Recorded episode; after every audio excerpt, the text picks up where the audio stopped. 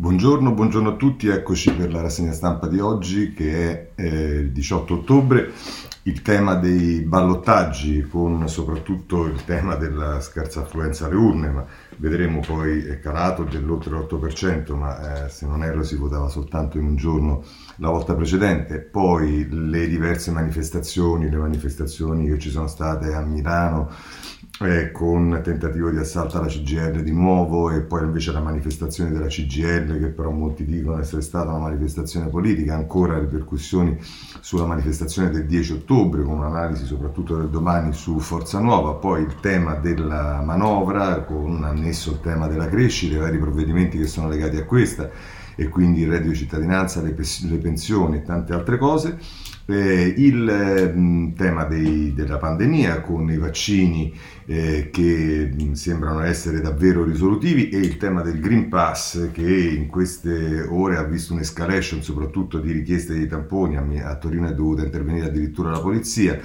E poi vedremo mh, qualcosa sui partiti e altre vicende anche riguardo alla politica estera. Mi toglierei subito il tema dei ballottaggi andando sul Corriere della Sera a pagina 4, parti- eh, scusate, a pagina... Eh, il Corriere della Sera, a pagina 2, perdonatemi, testa a testa finale, oggi nuovi sindaci, crolla l'affluenza, meno 8,4% ai ballottaggi, si vota fino alle 15, attesa per la capitale, Torino e 8 capoluoghi. E, mh, insomma, poi si parla del raffronto col passato, dal boom del 1993 al vuoto di oggi, il continuo declino voglia, della voglia di seggi, questo sul Corriere della Sera con Giuseppe Alberto Falci a pagina 3, non diversa è l'impostazione della eh, Repubblica che però a pagina 7 dà un'indicazione eh, che dovrebbe lasciar già capire come funzionano le cose.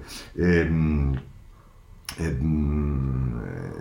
Pregliasco, che sapete è il fondatore degli U-Trend, dice il calo più forte nelle periferie che votano a destra, nella zona nord di Torino il dato peggiore, Roma può scendere sotto il 45%, eh, così eh, la vede Pregliasco, vedremo se questo poi effettivamente corrisponde a, a, quanto accadrà nel voto, perché come potete immaginare, insomma, è il tema, eh, eh, spiegando Pregliasco che è le periferie dove votava di più il centrodestra, potrebbe lasciare intendere che eh, sono facilitati i candidati del centrosinistra, ma vedremo se è così. Eh, voglio segnalarvi, per dare uno sguardo anche a come la mettono i giornali eh, di destra, prendiamo il giornale che dedica le pagine 8 e 9 a questo, Pagina 8, ancora impicchiata l'affluenza ai seggi, gli astensionisti il primo partito, alle 23 il dato nazionale parziale è del 35-80% con ulteriore calo rispetto al primo turno. Pesa sulle sfide chiave di Roma, Torino e Trieste e degli altri sette capoluoghi della eh, provincia. E poi eh, direi che su questo forse la cosa che vale la pena di leggere è il commento che sul Corriere della Sera, pagina 30, eh, fa... Ehm, Villani, eh.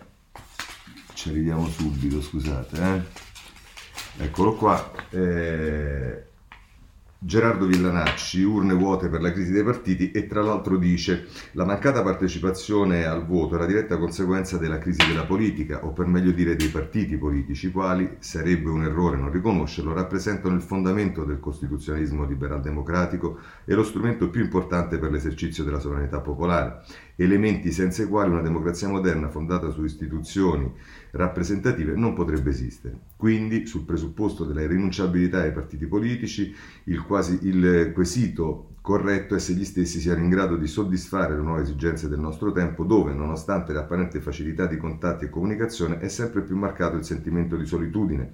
La risposta va data analizzando le conseguenze del crollo dei partiti tradizionali avvenuto negli anni 90 del secolo scorso, seppelliti dalle accuse di, un loro, di una loro eccessiva invasione nelle istituzioni, nell'economia e più in generale nella società il rimedio universalmente adottato è stata la costruzione di partiti politici strutturati in modo più leggero e al contempo travolti dalla retorica antipartito, l'esclusione degli stessi dei professionisti della politica prontamente sostituiti con esterni, soggetti che in molti casi avevano conseguito apprezzabili risultati in vari settori professionali e imprenditoriali che tuttavia sono approdati all'impegno della gestione della cosa pubblica privi, oltre che della militanza, soprattutto della necessaria formazione per l'espletamento di cariche pubbliche e di partito.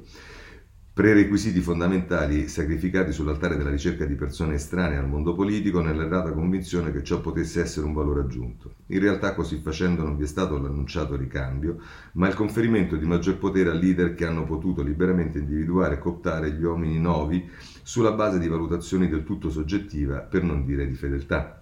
Ma la funzione dei partiti è quella di realizzare una comunità politica dove più persone, anche avendo opinioni diverse, si aggregano tra di loro, un luogo di ascolto, di dibattito, in una parola di socializzazione, dove i bisogni vengono trasformati in istanze, un luogo sempre aperto e accogliente, non soltanto nel momento elettorale. Così Villanacci sul eh, Corriere della Sera a proposito dell'affluenza. Bene, abbandoniamo subito questo capitolo e passiamo a quello dei Nopax, Novax, chiamateli come volete. E qui ci sono varie cose.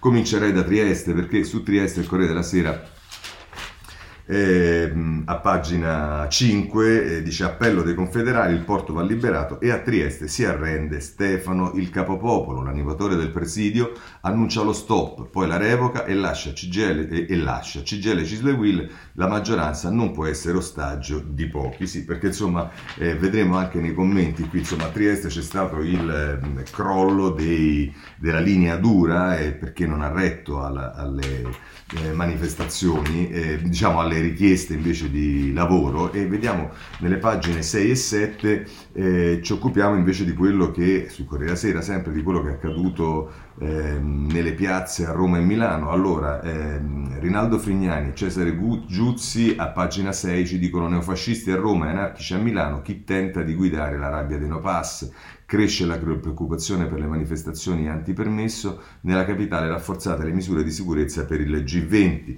E poi ehm, eh, ci dice invece eh, il Corriere della Sera a pagina 7 mm, Forza Nuova sempre presente nei sit-in fino all'escalation dell'assalto alla CGN, l'esordio dell'area insurrezionalista al nord del capoluogo lombardo, cortei da 13 sabati consecutivi, ma me, mai meno di 5.000 partecipanti, 15.000 l'ultima volta. Ehm, così insomma la mette il Corriere della Sera. Andiamo a vedere però anche come la mette Repubblica, nella fattispecie andiamo a pagina 13 e si fa riferimento a quello che è successo a Milano con Sandro De Riccardis. Due arresti e faro sugli anarchici per la manifestazione di Milano. Il magistrato Nobili dice le proteste sono calamita di soggetti con problemi sociali ed economici post pandemia.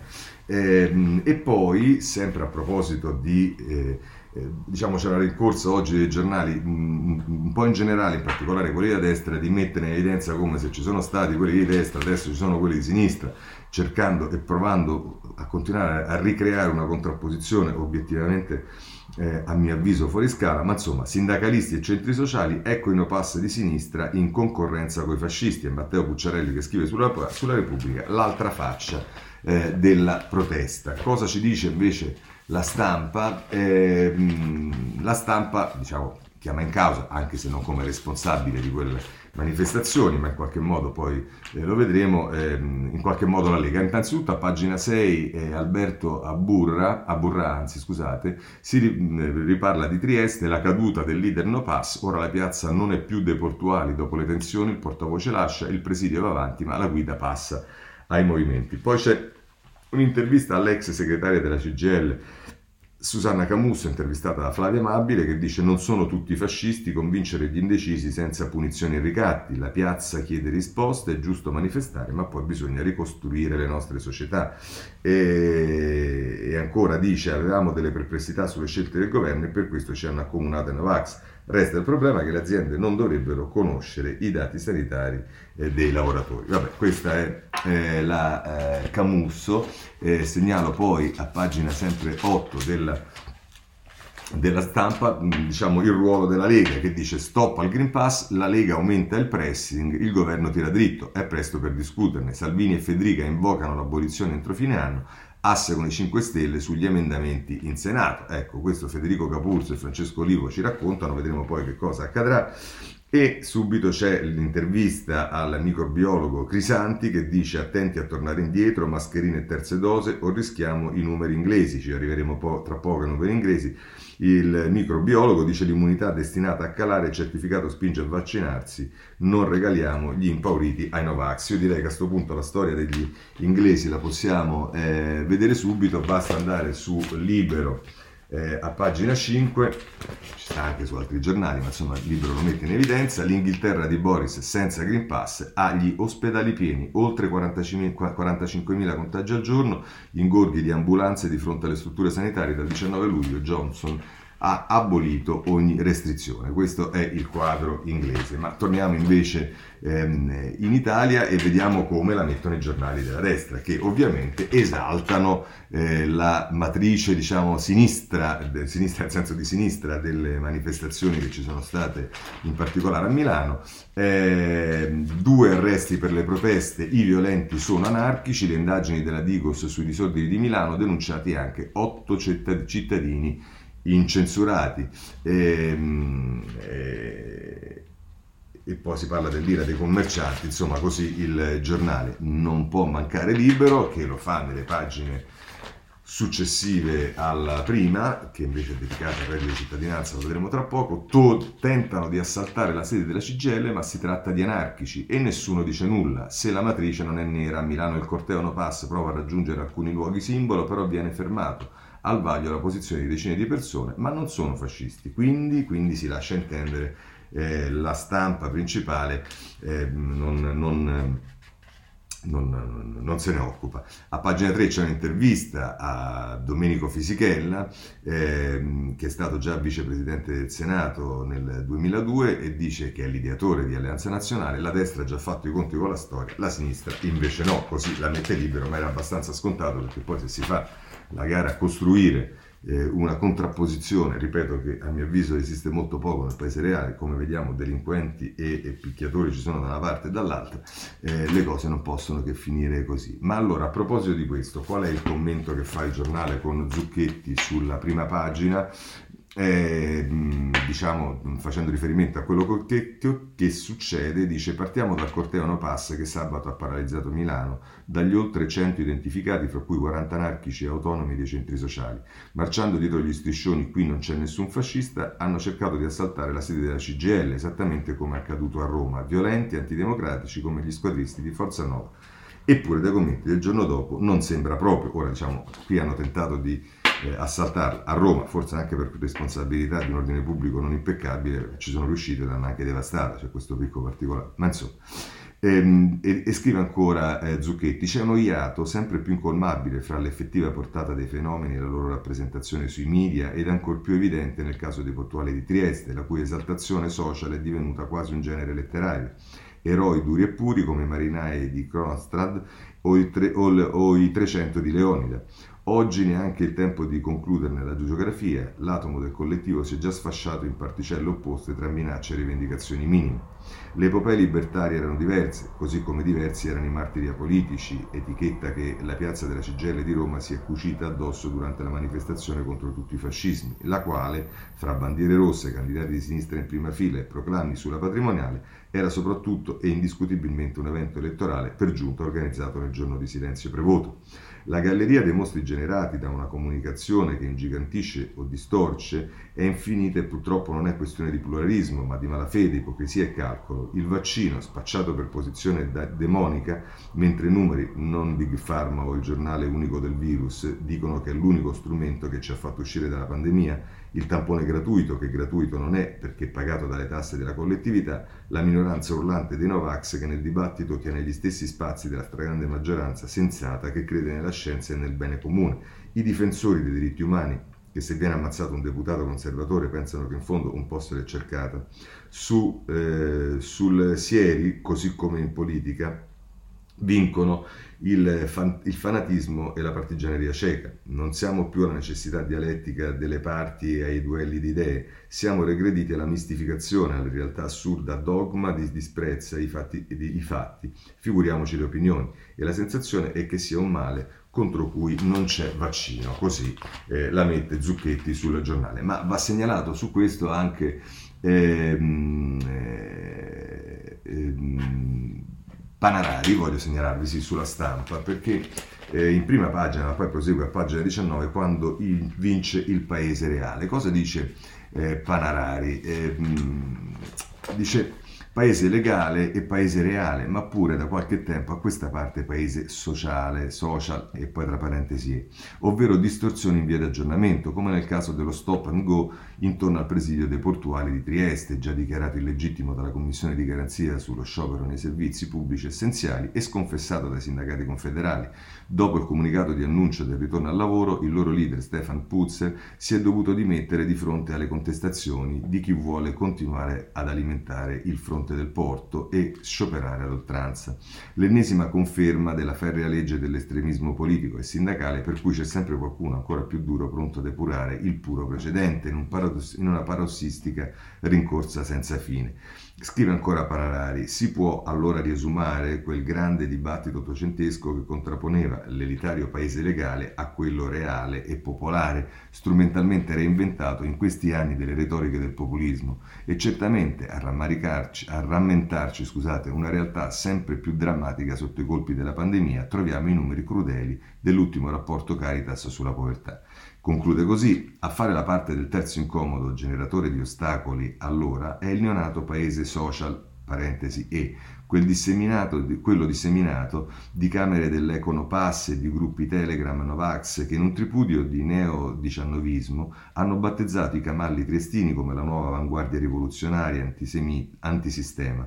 Un universo autoreferenziale e spessissimo anonimo, noista e anti-euro, polarizzato e imbevuto di incivility e disinformazione eh, uno sciame digitale, seminatore di odio e aizzato senza sosta da vari politici sovranisti, il quale però al momento prevalentemente se la suona e se la canta e si sta rivelando un buco nell'acqua, oltre che un buco nel, nero nella rete e c'è eh, ardentemente da sperare che lo rimanga, così eh, sulla stampa Panarari. Abbandoniamo anche questo, ma veniamo alla polemica sulle manifestazioni, sulla manifestazione della CGL che non dismette e andiamo a pagina 5 del Corriere della Sera eh, scusatemi, a pagina 4 eh, sul, del Corriere della Sera, i partiti litigano sulla piazza della CGL, il centrodestra dice sulla manifestazione è stato viola- violato il silenzio elettorale, la replica del centrosinistro, occasione per tutti, sbagliato. Eh, disertarla. Eh, ancora eh, il giornale, perché ovviamente sono questi poi i giornali che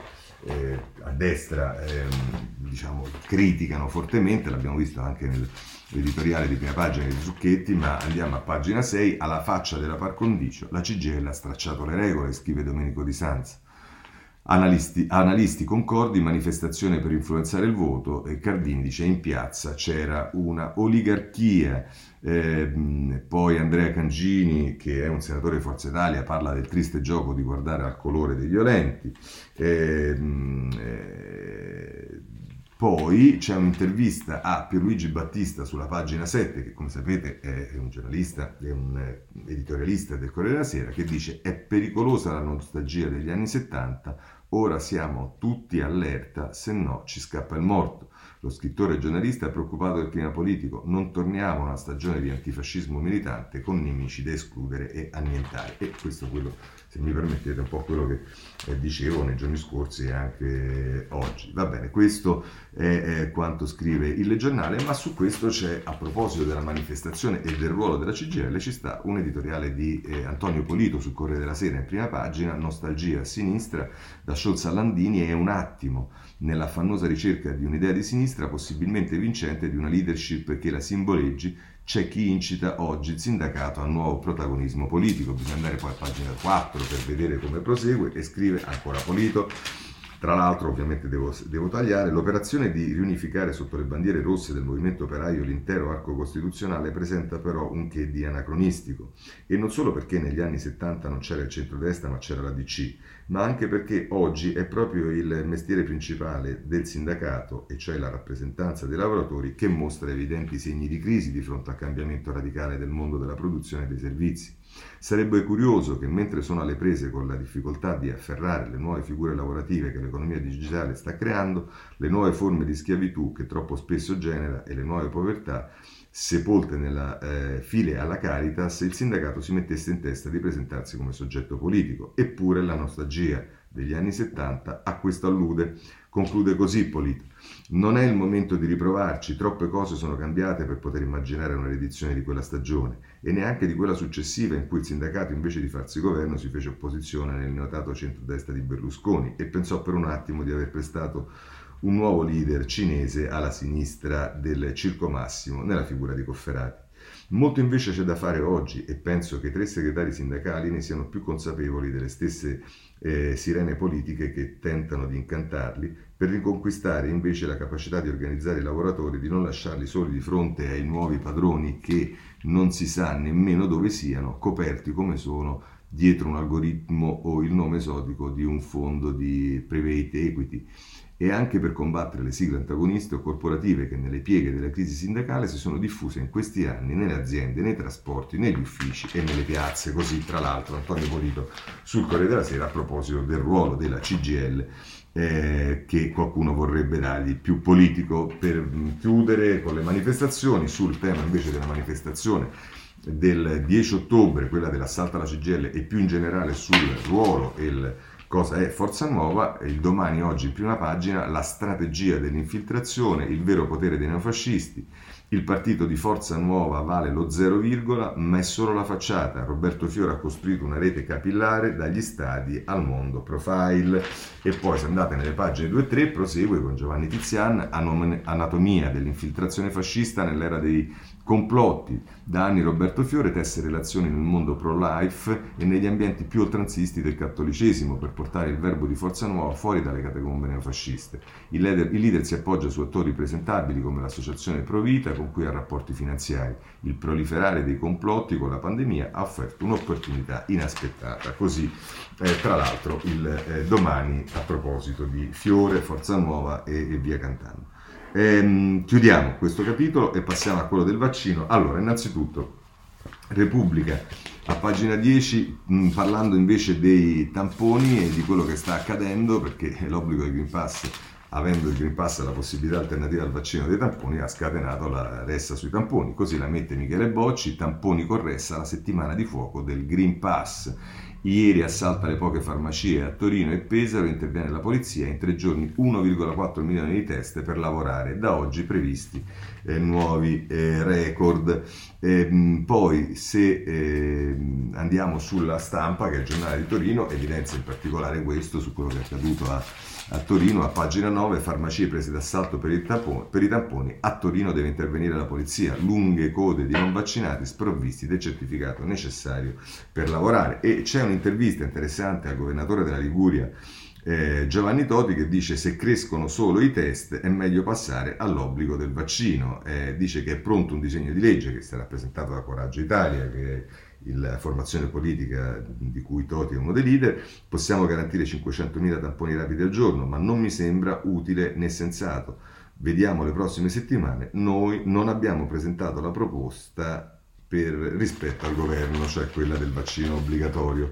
Ehm, eh, questo diciamo è, è, è, sul tampone. Invece sui vaccini eh, andiamo sul Corriere della Sera perché ci sono indubbiamente risultanze ormai evidenze eh, positive. Pagina 8, la svolta con i vaccini, il rischio di ricovero scende fino a a 20 volte in esclusiva i dati di, di, dell'Istituto Superiore di Sanità e il data room di Milena Gabbanelli, questo dice Veneto e Milano sull'incidenza eh, gli immunizzati finiti in ospedale, ecco chi sono e perché. Insomma, è la nuova fase. Eh, la Gabbanelli ci dice che con i vaccini c'è la svolta e il ricovero scende fino a 20 volte.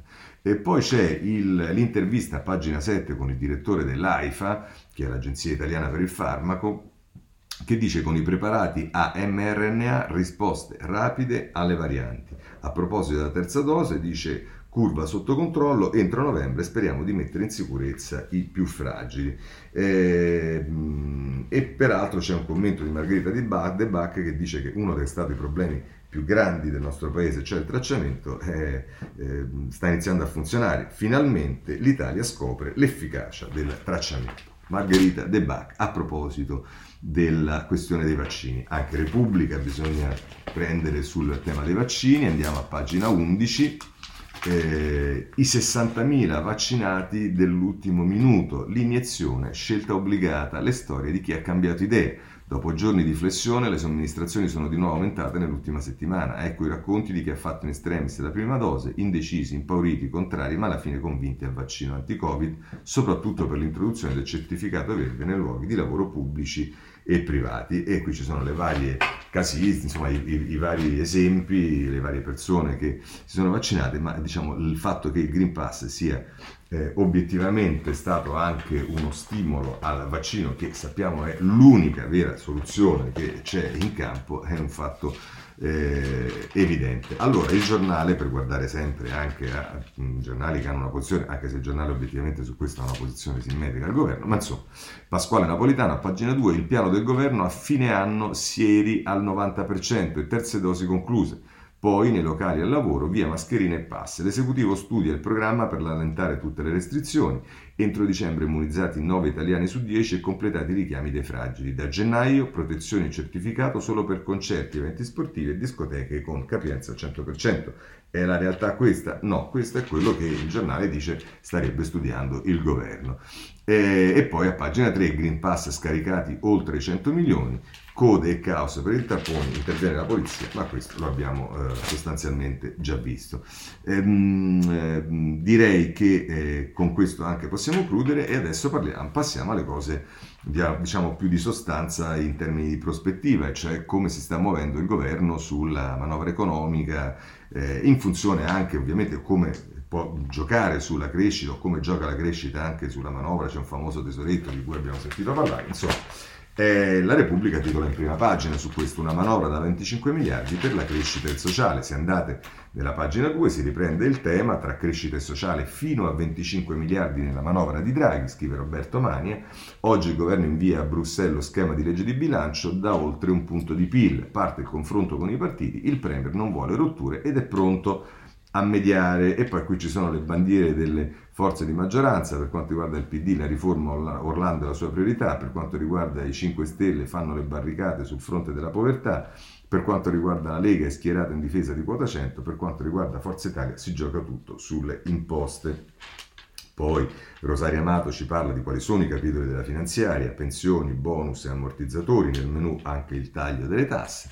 E Carlo Cottarelli mh, firma a pagina 3 della Repubblica un'analisi, i margini si sono stretti ma sarà dura fermare l'assalto alla dirigenza. Molte delle risorse servono a rifinanziare misure già introdotte come assegno unico e fondi per la sanità il nodo dei sussidi per l'energia. Ieri il, la Repubblica ha pubblicato anche un intervento di Boeri che eh, ha messo in guardia sul fatto che quello che può apparire una cosa, eh, diciamo, eh, tutta positiva, poi in realtà ha delle insidie, cose che sono riprese oggi in alcuni commenti che vedremo tra poco, ma la cosa che vale la pena di prendere dalla stampa, oltre che il titolo Fisco, reddito e pensioni, la manovra di Draghi sfida i veti della politica, pagina 2 nell'articolo ehm, di Ilario Lombardo, ehm, il, il, a pagina 3 c'è un'intervista con l'ex ministra del lavoro Elsa Fornero che dice c'è un paese che va ristrutturato, quota 102 sarebbe un altro errore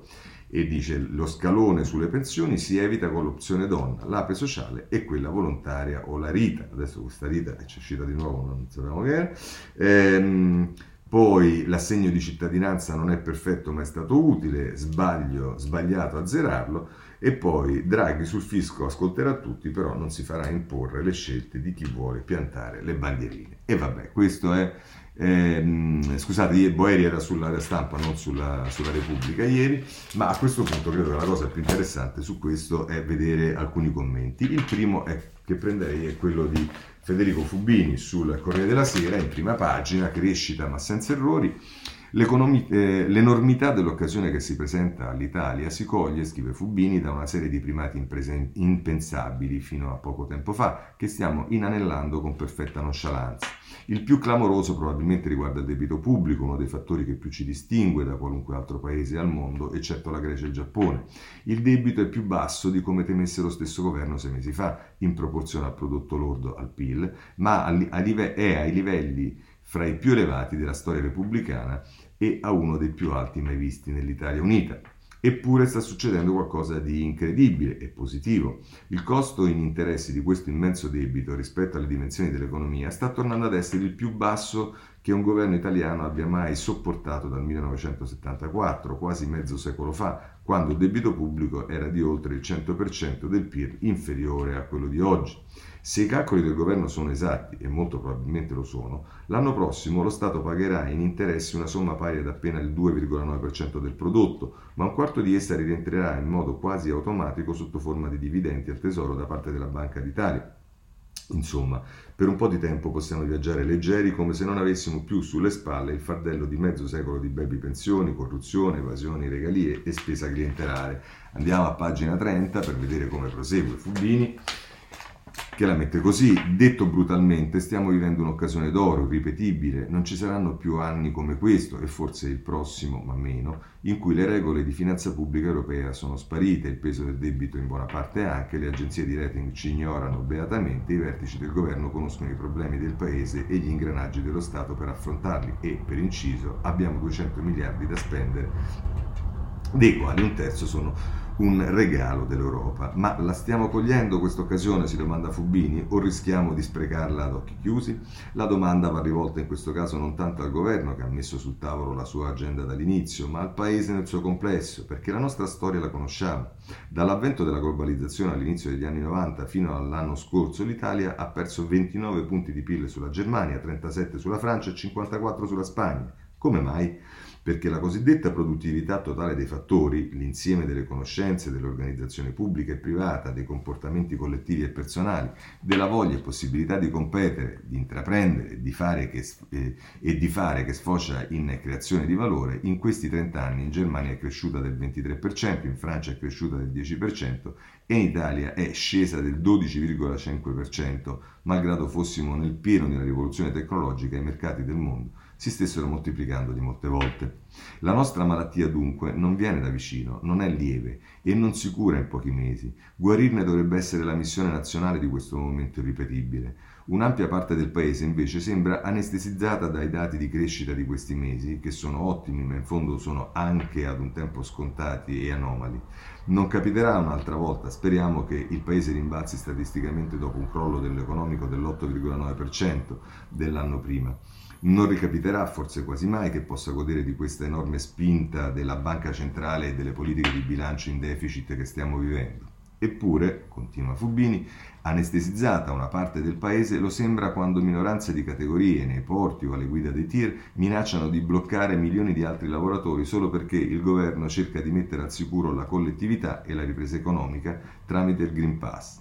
Anestesizzata una parte del paese lo sembra anche quando ogni piccola riforma del governo che è nei piani del recovery, che sappiamo necessaria, incontra nei partiti e nei singoli gruppi di interesse un attrito estenuante, come se il proprio partito, se il proprio particolare fosse la sola cosa che esiste e che conta per ciascuno.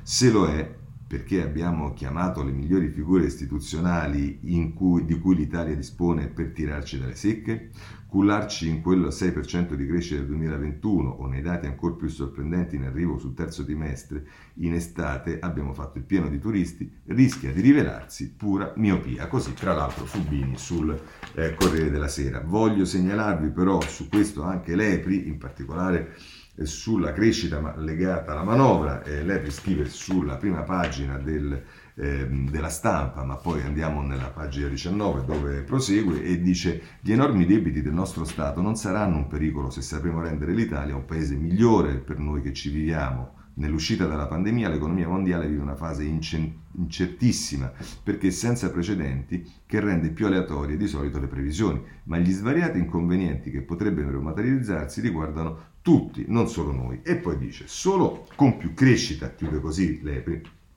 il debito italiano apparirà sicuramente sostenibile. Il successo nel risolvere i problemi interni conterrà più delle nuove regole europee. Su queste, il testo dell'intesa fra i partiti della nuova coalizione tedesca è vago. Vi si legge che il patto di stabilità europeo versione 2012 ha mostrato la propria flessibilità e che dovrà dare spazio a investimenti sostenibili per contrastare il cambiamento del clima.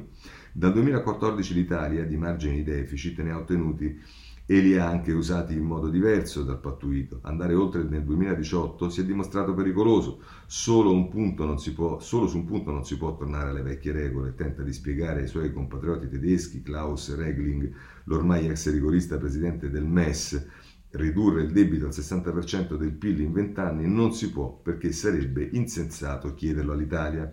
Piuttosto la scommessa di Draghi può essere intralciata dai tassi di interesse che le banche centrali alzano quando temono l'inflazione. Negli Stati Uniti alcune condizioni perché i prezzi eh, accelerino ci sono, perché i sussidi durante la pandemia sono stati troppo generosi. Nell'area euro questo non è avvenuto e la BCE quasi di certo non cambierà i suoi tassi fino al 2024. Sui mercati il rialzo USA un peso lo avrà, ma per l'Italia il costo del debito via spread sarà soprattutto determinato dalla fiducia che ispirerà, ovvero dalla capacità di accrescere il benessere dei suoi cittadini. Così l'EPRI sulla stampa. Ehm, vorrei chiudere con eh, Cerasa che parla più direttamente proprio della eh, manovra, lo fa sul foglio eh, inizia in prima pagina, ma noi andiamo a prendere direttamente nella pagina quarta del, eh, dell'inserto. Ehm, eh, eccolo qua. lui ha, mh, mm, ha, parlato prima di, di, tante cose, insomma, della storia dell'Italia, di, di eh, quello che, che, mm, sicuramente è eh, la, la, possibilità per i partiti, in particolare il Partito Democratico, i ballottaggi se va bene oppure se va male vince la destra, metà, metà vittoria rispetto al primo turno, e va bene, poi dice Grazie a una condizione economica migliore delle attese, l'Italia oggi ha un tesoretto da spendere pari all'1,2% del PIL per la prima volta da 30 anni a questa parte le forze politiche dovranno avvicinarsi alla legge di bilancio con mosse, eh, non mosse dalla necessità di tagliare qualcosa per far quadrare i conti, ma spinte dalla possibilità di poter spendere a proprio piacimento il tesoretto messo da parte. Dunque, che fare? E soprattutto come evitare che un tesoretto del genere possa essere socia- eh, scialacquato dal trasversalismo partito, trasversalissimo partito della spesa? E infine, in che modo la maggioranza di governo potrebbe usare questi soldi non per assecondare la politica delle marchette, ma per provare ad incentivare una politica espansiva, nella consapevolezza che i soldi non si trovano fra le margherite e che nel giro di qualche mese la BCE potrebbe iniziare ad alzare un po' i tassi e che una Germania guidata da Scholz insieme con i liberali potrebbe farci rimpiangere la stagione di Schäuble? Dunque, che fare? Ci permettiamo di avanzare una modesta proposta per provare a diblare le, la fase SUC e offrire ai partiti la possibilità di regalare al Paese un altro vero elemento di innovazione, non cadere nella tentazione di usare i 20 miliardi per comprare il consenso di qualche corporazione e cadere invece nella tentazione di usare eh, tutto di usarli tutti per rivoluzionare il fisco, abolire l'IRAP, riformare l'IRPEF, superare la stagione delle 540 pagine annuali offerte dall'Agenzia delle Entrate ai professionisti del settore per illustrare tutte le agevolazioni fiscali presenti nel nostro Paese e abbassare le tasse in modo strutturale, partendo dall'ottimo testo base presentato in Commissione Finanze Camera della, alla Camera eh, da Luigi Marattini la via giusta per farlo si troverà e ci sarà un tempo anche per trovare il giusto equilibrio, per stabilire l'ampiezza delle aliquote, per ridurre le deduzioni e per estendere il no tax area. Ma il messaggio che la politica può offrire a Draghi e ai propri elettori può essere dirompente e i partiti che compongono la maggioranza avrebbero un'occasione d'oro per offrire al Paese l'unica vera stabilità che oggi manca. Rendere l'Italia un paese accogliente attraverso una poderosa operazione di abbattimento delle tasse. La palla è lì, sul dischetto. Chissà se qualcuno quel rigore avrà davvero il coraggio di tirarlo? Così si domanda sul foglio eh, Claudio Cerasa.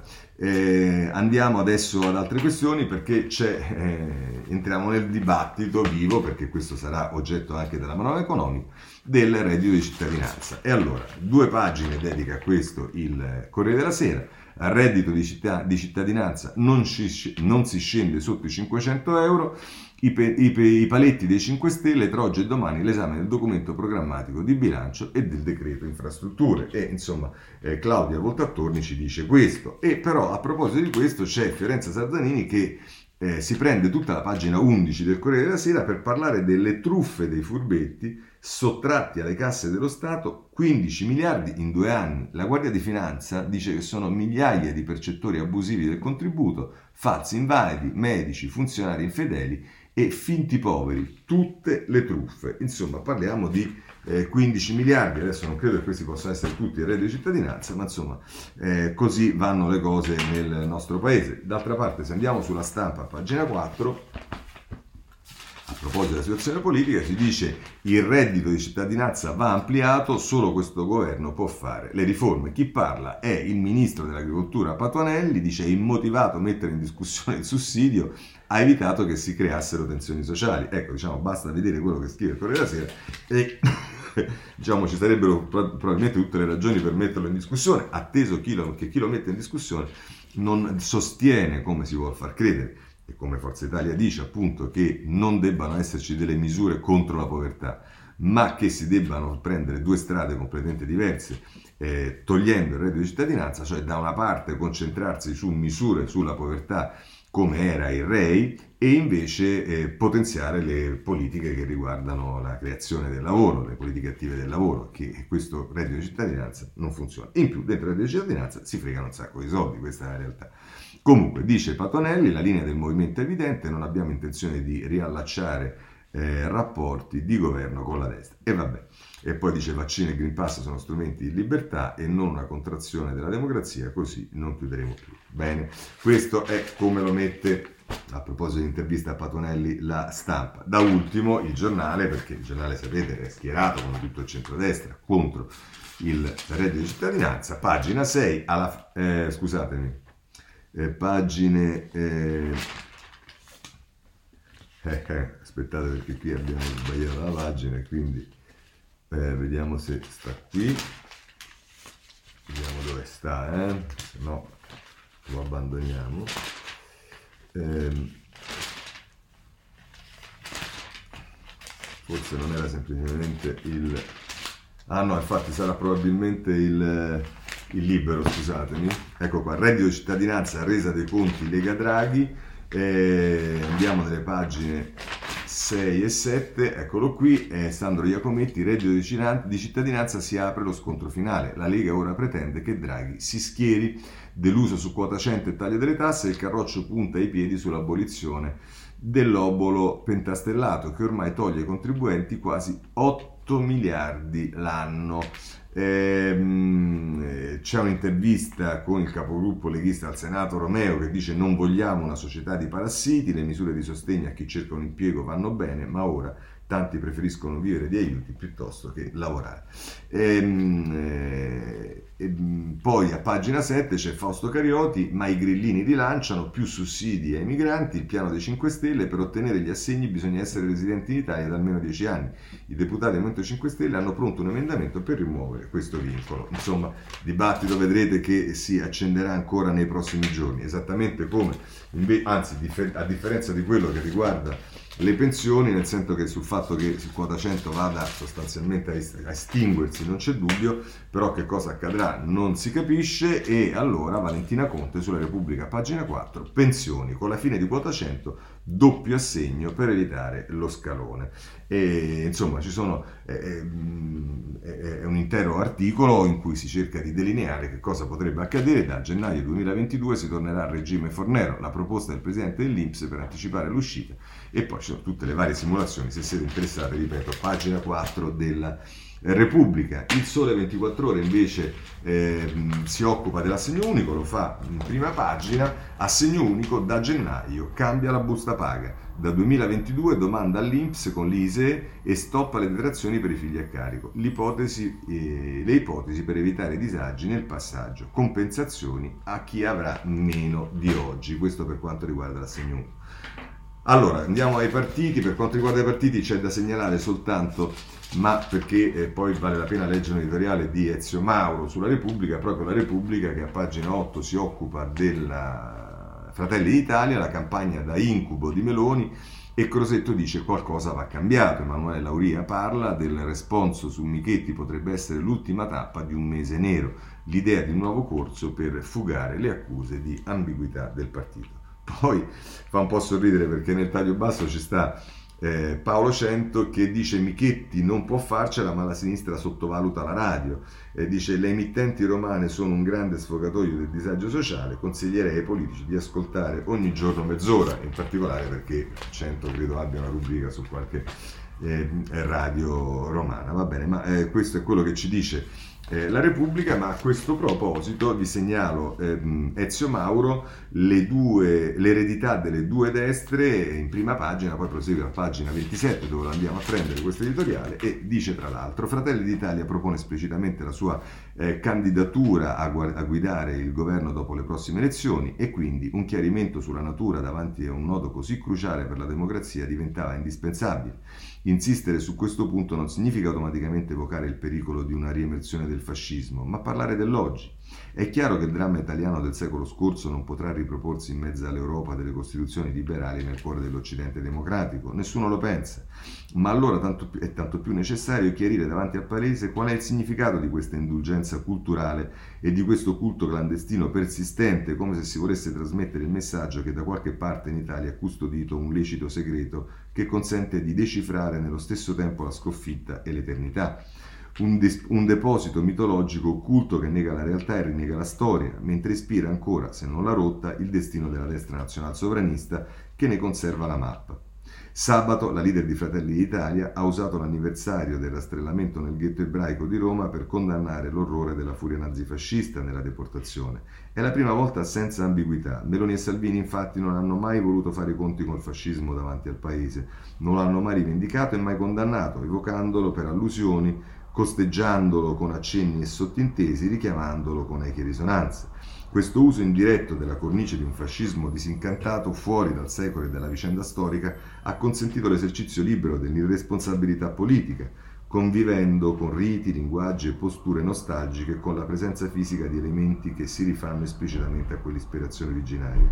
Così Salvini poteva alzare le spalle evitando di dare un giudizio chiaro e netto sul ventennio e sulla sua eredità, dichiarandosi stufo delle domande sul tema. Meloni metteva in campo la sua giovane età come uno scudo e una soluzione quasi le impedisse di chiarire il suo pensiero su quell'avventura e le sue persistenze. Anzi, chi chiedeva spiegazioni eh, veniva accusato di essere prigioniero dell'ossessione per un fantasma.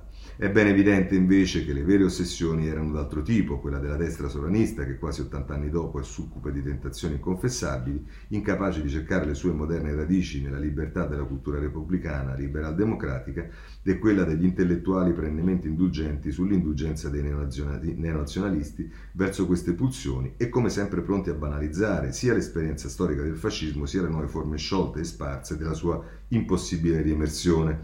È dunque la forza delle cose che ha costretto Meloni a pronunciare le parole mai dette, non altro. Il peso degli avvenimenti, la conferma di ciò che si sapeva, ma che adesso non si poteva più dissimulare, l'imbarazzo per la gaffa del candidato sindaco di Roma, la potenza rituale e violenta dell'assalto alla CGL come una citazione degli anni venti del Novecento, l'errore di negare l'evidenza della matrice neofascista dell'assalto, mentre volti nelle fotografie la confermavano, un accumulo di sostanza ambigua, incompatibile con la costruzione di una leadership candidata a guidare un paese occidentale che da oltre 70 anni affronta e risolve le sue contraddizioni in un quadro condiviso di libertà e democrazia.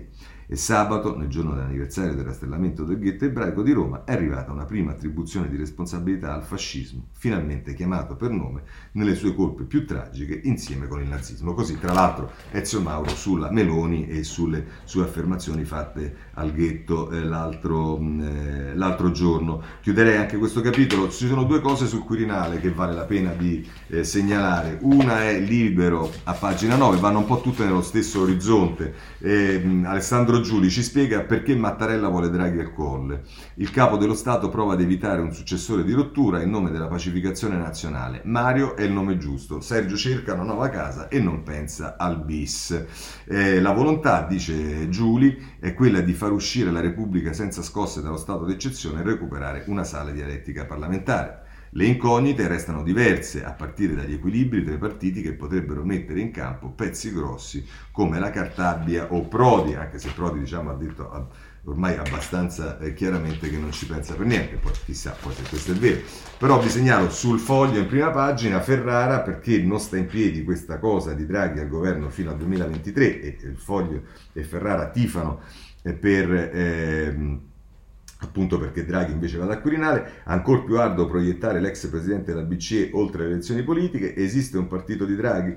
No, le soluzioni arruffate e sconclusionate non convincono mai, così la mette Ferrara sul foglio. Chiudiamo anche questo capitolo. Allora, di, qualche notizia di cronaca. Eh, eh, intanto eh, Milano violenta, Movida violenta, a pagina 19 eh, del Corriere della Sera, eh, Milano in fin di vita una 32enne accoltellata nella via della Movida, rissa all'alba all'uscita di un locale, tentativo di rapina, caccia a una banda di stranieri.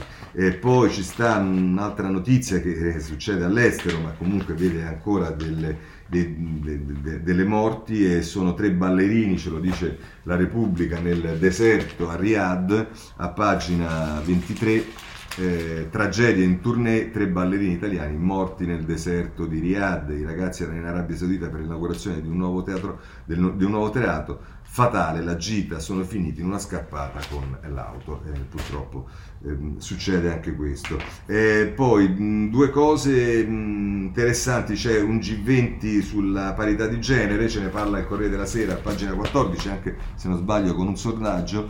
Ehm, Eccolo qua, G20 parità di genere, una priorità per l'84%. Il sondaggio sulla percezione dei cittadini a Milano, via ai lavori, 10 raccomandazioni ai eh, grandi. Eh, questo è, qui c'è il sondaggio dove dice un maggiore accesso alle donne ai lavori eh, STEM sarebbe auspicabile perché, e, insomma, emerge che l'84% dicono che la parità di genere è un'esigenza eh, eh, reale. E, mh, sempre da Corriere Sera vi segnalo, a proposito di economia, manifestazioni, voi sapete che c'è il Salone del Libro che è aperto con successo a Torino, ma anche Vinitali è Luciana, Luciano Ferraro che ce ne parla, pagina 23 del Corriere della Sera, affari e brindisi, Vinitali riparte e Zaia, dice, trova, e Zaia trova le carte contro il Prosec a Verona, la special edition, verso un miliardo di bottiglie di spumante italiano.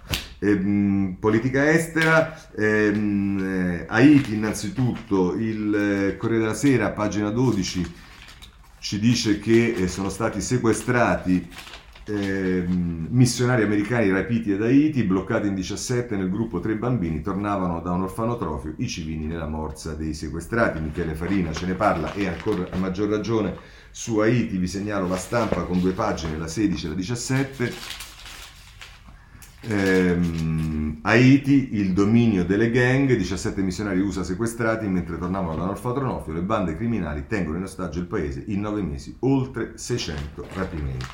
E poi ancora c'è eh, il Corriere Sera che ci parla di un missile ipersonico che spaventa eh, Stati, l'America, un missile nucleare ipersonico cinese, sorprende e spaventa l'intelligence USA, l'ordigno sperimentato segretamente ad agosto vola sul bersaglio 5 volte più veloce del suono. Eh, eh, vedrete che anche di questo si tornerà a parlare.